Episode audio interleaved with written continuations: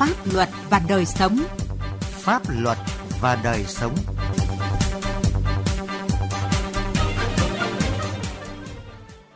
Kính chào quý vị và các bạn. Chương trình Pháp luật và đời sống hôm nay có những nội dung sau. Nhiều ý kiến tâm huyết góp ý dự thảo luật thủ đô sửa đổi. Hưng Yên vì đâu tai nạn giao thông tăng nóng. Pháp luật đồng hành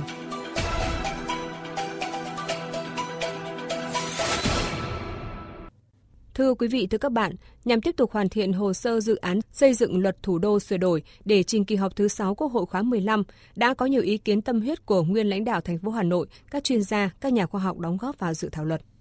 Dự án luật thủ đô sửa đổi xây dựng dựa trên 5 quan điểm chỉ đạo, thể chế hóa đầy đủ các chủ trương đường lối của Đảng về xây dựng phát triển thủ đô, quy định về cơ chế chính sách đặc thù cho thủ đô, bảo đảm phù hợp với chủ trương và đường lối của Đảng, tuân thủ hiến pháp năm 2013, bám sát 9 nhóm chính sách đã được chính phủ thông qua, chi tiết và cụ thể hóa tối đa các cơ chế chính sách đặc thù trong luật để được áp dụng ngay. Kế thừa, phát triển các quy định đang phát huy tác dụng tốt của luật thủ đô năm 2012 đã được thực tiễn, kiểm điểm, luật hóa những cơ chế chính sách đặc thù đang thí điểm cho các tỉnh thành phố trực thuộc trung ương phù hợp với thủ đô. Thủ đô Hà Nội là đô thị đặc biệt trực thuộc trung ương, là trung tâm chính trị hành chính, trung tâm lớn về kinh tế văn hóa giáo dục đào tạo khoa học công nghệ của đất nước, có lịch sử hàng ngàn năm với nhiều sắc thái văn hóa. Các đặc trưng đó chi phối đến quy hoạch, thiết kế mô hình và phương thức quản lý thủ đô.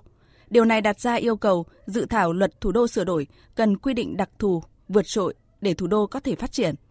Nguyên Chủ tịch UBND thành phố Hà Nội Nguyễn Thế Thảo cho rằng cần thống nhất khẳng định tính vượt trội của các cơ chế chính sách được xây dựng trong luật thủ đô sửa đổi theo phương châm tăng quyền hạn đi liền với tăng trách nhiệm. Đây là luật thủ đô, nên tất cả những cái gì thể hiện trong luật này là luật chúng ta phải quyền hạn về trách nhiệm và tất cả các thứ đó để chúng ta xây dựng thủ đô của đất nước Việt Nam chứ không phải xây dựng thành phố Hà Nội. Nên cái quan điểm này tôi nghĩ rằng là chúng ta phải quán triệt rất sâu sắc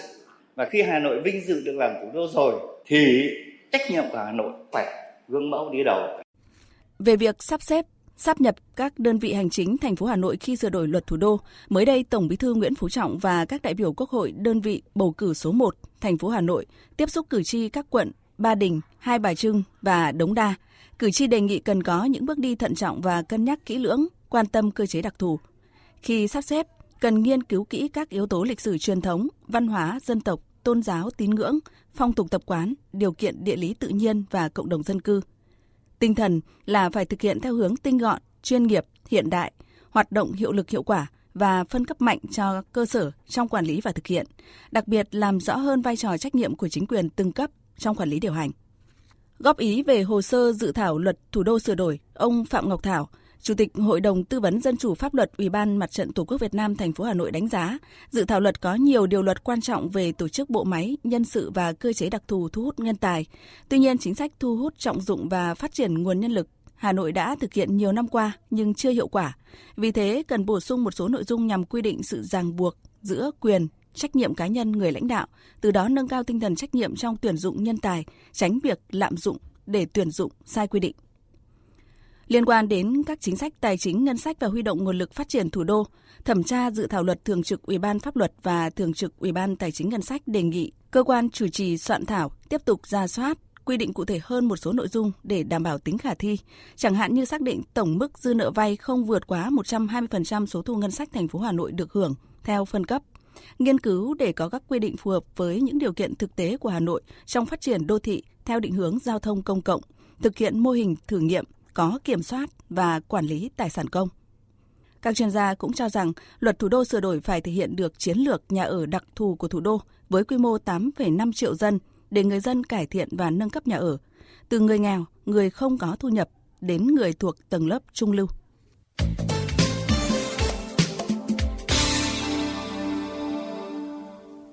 Thưa quý vị, thưa các bạn, từ đầu năm đến nay, trật tự an toàn giao thông trên địa bàn tỉnh Hưng Yên có những diễn biến phức tạp. Tai nạn giao thông tăng cả ba tiêu chí về số vụ, số người chết và bị thương. Điều này cho thấy tai nạn giao thông vẫn luôn là hiểm họa khó lường. Để kéo giảm tai nạn giao thông, cần có những giải pháp quyết liệt hơn cùng sự hưởng ứng quyết tâm của cả cộng đồng.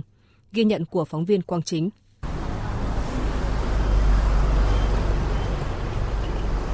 Quốc lộ 39 đoạn chạy qua tỉnh Hưng Yên từ ngã tư phố núi đến cầu Triều Dương dài hơn 40 km, mặt đường nhỏ hẹp, lưu lượng phương tiện tham gia giao thông cao, cả ô tô, xe máy và xe thô sơ cùng lưu thông trên tuyến. Theo quan sát của phóng viên, tại một số đoạn của tuyến đường đang nâng cấp sửa chữa, người điều khiển phương tiện qua đoạn này nếu chủ quan không chấp hành theo hệ thống biển báo, phóng nhanh vượt ẩu thì rất dễ xảy ra tai nạn giao thông. Quốc lộ 39 là tuyến đường có số người thiệt mạng vì tai nạn giao thông cao nhất ở Hưng Yên trong những tháng qua. 9 tháng năm 2023, trên tuyến đường này đã có 12 người chết vì tai nạn giao thông. Đại úy Đặng Văn Cường, Phó đội trưởng đội Cảnh sát Giao thông số 2, Phòng Cảnh sát Giao thông tỉnh Hưng Yên cho biết. Quốc lộ 39 trải dài 43 km qua rất nhiều huyện thị. Thứ hai là tuyến quốc lộ 39 hiện tại đang được sửa chữa nâng cấp. Nhiều cái đoạn đường rất là xấu, tổ chức giao thông thì chưa được hoàn thiện dẫn đến người tham gia giao thông đi là thiếu chú ý quan sát nên là cũng rất dễ xảy ra tai nạn giao thông. Cụ thể ở khu vực địa bàn huyện Yên Mỹ từ km số 0 đến km số 13 một đoạn đường này đang được nâng cấp sửa chữa. Đơn vị thi công đang đào và đổ cát đá gây mất trật tự an toàn giao thông. Không chỉ trên quốc lộ 39 mà tại hầu hết các tuyến đường ở Hưng Yên, tai nạn giao thông hiện đều phức tạp. Tối mùng 2 tháng 10, trên tỉnh lộ 382 thuộc địa phận thôn Tử Dương, xã Lý Thường Kiệt, huyện Yên Mỹ, ba thiếu niên chở nhau trên một xe máy không gắn biển kiểm soát, đâm đối đầu một xe ô tô bán tải chạy ngược chiều.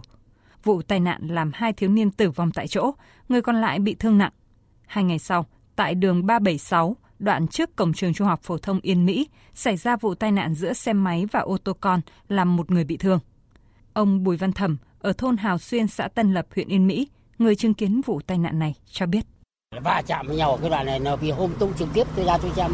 Cái tay nó nằm ở phía kia. Nó thở mà đồng thời bên xong thì họ cho đi viện cái đoạn đường này tôi thấy là rất là hẹp đi rất nguy hiểm. Cái cổng trường có ba người nhá. Một lúc một nghìn học sinh nó ra đôi khi lắm lúc cũng ba quẹt 9 tháng năm 2023, trên địa bàn tỉnh Hưng Yên xảy ra 158 vụ tai nạn giao thông, làm chết 100 người, bị thương 102 người. So với cùng kỳ năm ngoái, tai nạn giao thông tăng cả 3 tiêu chí, tăng 62 vụ, tăng 25 người chết và tăng 30 người bị thương. Thượng tá Đinh Ngọc Tùng, Phó trưởng phòng Cảnh sát Giao thông Công an tỉnh Hưng Yên cho rằng, nguyên nhân chủ yếu của các vụ tai nạn giao thông trên địa bàn là do lỗi của người điều khiển phương tiện. Ý thức của một bộ phận người dân, nhất là các thanh thiếu niên chưa chấp hành nghiêm quy định pháp luật về an toàn giao thông, tái diễn tình trạng không đội mũ bảo hiểm khi đi xe máy, xe đạp điện, không tuân thủ các quy định về tốc độ, đi không đúng phần đường, làn đường, không tuân thủ tín hiệu đèn giao thông, thanh niên tụ tập đua xe lạng lách đánh võng. Trên địa bàn tỉnh Hưng Yên đang triển khai nhiều dự án cụm khu công nghiệp kéo theo một số lượng lớn người lao động, công nhân, phương tiện, chủ yếu là các tỉnh miền núi đổ về làm tăng áp lực giao thông. Nhận thức và ý thức của người lao động khi tham gia giao thông còn chưa cao. Cơ sở hạ tầng giao thông một số tuyến, địa bàn chưa đảm bảo, còn nhiều bất cập trong hệ thống tổ chức giao thông. Ngoài ra thì một số tuyến đường trọng điểm do mặt đường còn nhỏ, phương tiện đông và thường xuyên phải duy tu, cơ sở hạ tầng được vừa thi công và vừa khai thác là một trong những địa phương có số người chết vì tai nạn giao thông tăng cao trong những tháng qua, huyện Yên Mỹ đang nỗ lực thực hiện các giải pháp để kéo giảm tai nạn giao thông. Thượng tá Trần Đức Điệp, Phó trưởng Công an huyện Yên Mỹ cho biết, Công an huyện đã đề xuất Ban an toàn giao thông huyện khắc phục bổ sung hệ thống báo hiệu đường bộ như sơn, làm gồ giảm tốc, biển chỉ dẫn tại các nút giao, các cổng trường học giao với đường giao thông – đồng thời phối hợp với Viện Kiểm sát, Tòa án cung cấp đưa ra xét xử nghiêm minh các vụ tai nạn giao thông từ nghiêm trọng trở lên, nhất là các vụ có yếu tố tăng nặng như vi phạm nồng độ cồn, đua xe, lạng lách, phóng nhanh, vượt ẩu, không đủ điều kiện điều khiển phương tiện nhằm gian đe phòng ngừa chung. Tổ chức ký cam kết với chủ nhà hàng, quán ăn không cho khách hàng điều khiển phương tiện tham gia giao thông khi sử dụng rượu bia.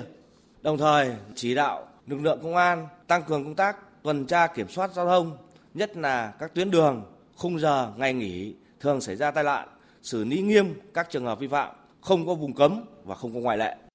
Ông Lê Ngọc Hưng, Ủy viên chuyên trách Ban An toàn Giao thông tỉnh Hưng Yên cho biết, để kiềm chế tai nạn giao thông trong những tháng cuối năm, Ban đã đề ra hàng loạt giải pháp nhiệm vụ trọng tâm gắn với từng sở ngành, từng địa phương. Trong đó đề nghị Công an tỉnh chỉ đạo lực lượng cảnh sát giao thông tuần tra khép kín 24 trên 24, xử lý nghiêm các hành vi là nguyên nhân trực tiếp gây tai nạn, tiếp tục làm tốt công tác kiểm soát nồng độ cồn đối với người điều khiển phương tiện giao thông, đồng thời kiểm soát xử lý triệt để các hành vi cơi nới thành thùng, xử lý xe quá khổ quá tải, xử lý trách nhiệm của người giao xe mô tô, ô tô cho trẻ em điều khiển khi chưa đủ tuổi. tiếp tục giả soát xử lý các cái điểm đen, điểm tiềm ẩn nguy cơ ờ, mất an toàn giao thông phát sinh trên các cái tuyến đường. Yêu cầu các đơn vị quản lý đường thường xuyên giả soát hệ thống báo hiệu giao thông, xử lý các cái bất cập trong tổ chức giao thông và tăng cường sử dụng các cái trang thiết bị công nghệ trong cái theo dõi, giám sát, xử lý các cái hành vi vi phạm trật tự an toàn giao thông như là sử dụng camera, thiết bị giám sát hành trình. Với sự vào cuộc quyết liệt và thực hiện đồng bộ các giải pháp của lực lượng chức năng, hy vọng rằng trật tự an toàn giao thông tại Hưng Yên sẽ có những chuyển biến tích cực, tai nạn giao thông sẽ được kiềm chế, kéo giảm trên cả ba tiêu chí, bảo vệ an toàn về tính mạng tài sản cho người dân trên địa bàn trong thời gian tới. Chương trình pháp luật và đời sống hôm nay xin dừng tại đây. Chương trình do biên tập viên Quang Chính biên soạn. Xin chào và hẹn gặp lại quý vị và các bạn trong các chương trình sau. Thông điệp trợ giúp pháp lý cho người cao tuổi chăm sóc và nâng cao chất lượng cuộc sống của người cao tuổi là một trong những chính sách được Đảng, Nhà nước rất quan tâm. Một trong số đó là chính sách bảo đảm cho người cao tuổi. Người cao tuổi có khó khăn về tài chính được trợ giúp pháp lý miễn phí khi họ có nhu cầu theo quy định của pháp luật. Vì vậy, nếu thính giả hoặc có người thân thích là người cao tuổi có khó khăn về tài chính, là người thuộc hộ cận nghèo hoặc là người đang hưởng trợ cấp xã hội hàng tháng theo quy định của pháp luật hoặc là người thuộc diện được trợ giúp pháp lý khác, người thuộc hộ nghèo, người có công với cách mạng, người dân tộc thiểu số, cư trú ở vùng có điều kiện kinh tế xã hội đặc biệt khó khăn hoặc thuộc các trường hợp có khó khăn về tài chính khác theo quy định tại Điều 7 Luật trợ giúp pháp lý 2017. Khi gặp khó khăn vướng mắc về pháp luật thì hãy đến Trung tâm trợ giúp pháp lý nhà nước nơi thính giả cư trú để được trợ giúp pháp lý. Khi đến Trung tâm trợ giúp pháp lý nhà nước, ông bà sẽ được được trợ giúp pháp lý mà không phải trả tiền, lợi ích vật chất hoặc lợi ích khác. Được yêu cầu giữ bí mật về nội dung vụ việc. Được giúp đỡ pháp luật thông qua hình thức tư vấn pháp luật, bào chữa, được bảo vệ quyền và lợi ích hợp pháp của mình. Đại diện ngoài tố tụng. Danh sách tổ chức thực hiện trợ giúp pháp lý và người thực hiện trợ giúp pháp lý được đăng tải trên cổng thông tin điện tử Bộ Tư pháp theo địa chỉ https 2 chấm gạch chéo gạch chéo moz.gov.vn Trang thông tin điện tử trợ giúp pháp lý Việt Nam theo địa chỉ https 2 chấm gạch chéo gạch chéo tgpl.moz.gov.vn và trang thông tin điện tử của Sở Tư pháp các tỉnh, thành phố trực thuộc Trung ương. Hoặc gọi về Cục trợ giúp pháp lý Bộ Tư pháp theo số điện thoại 024 6273 9641 để được hướng dẫn cụ thể. Khi gặp khó khăn, vướng mắc về pháp luật, hãy lên tiếng để được bảo vệ quyền và lợi ích hợp pháp của mình, người thân của mình.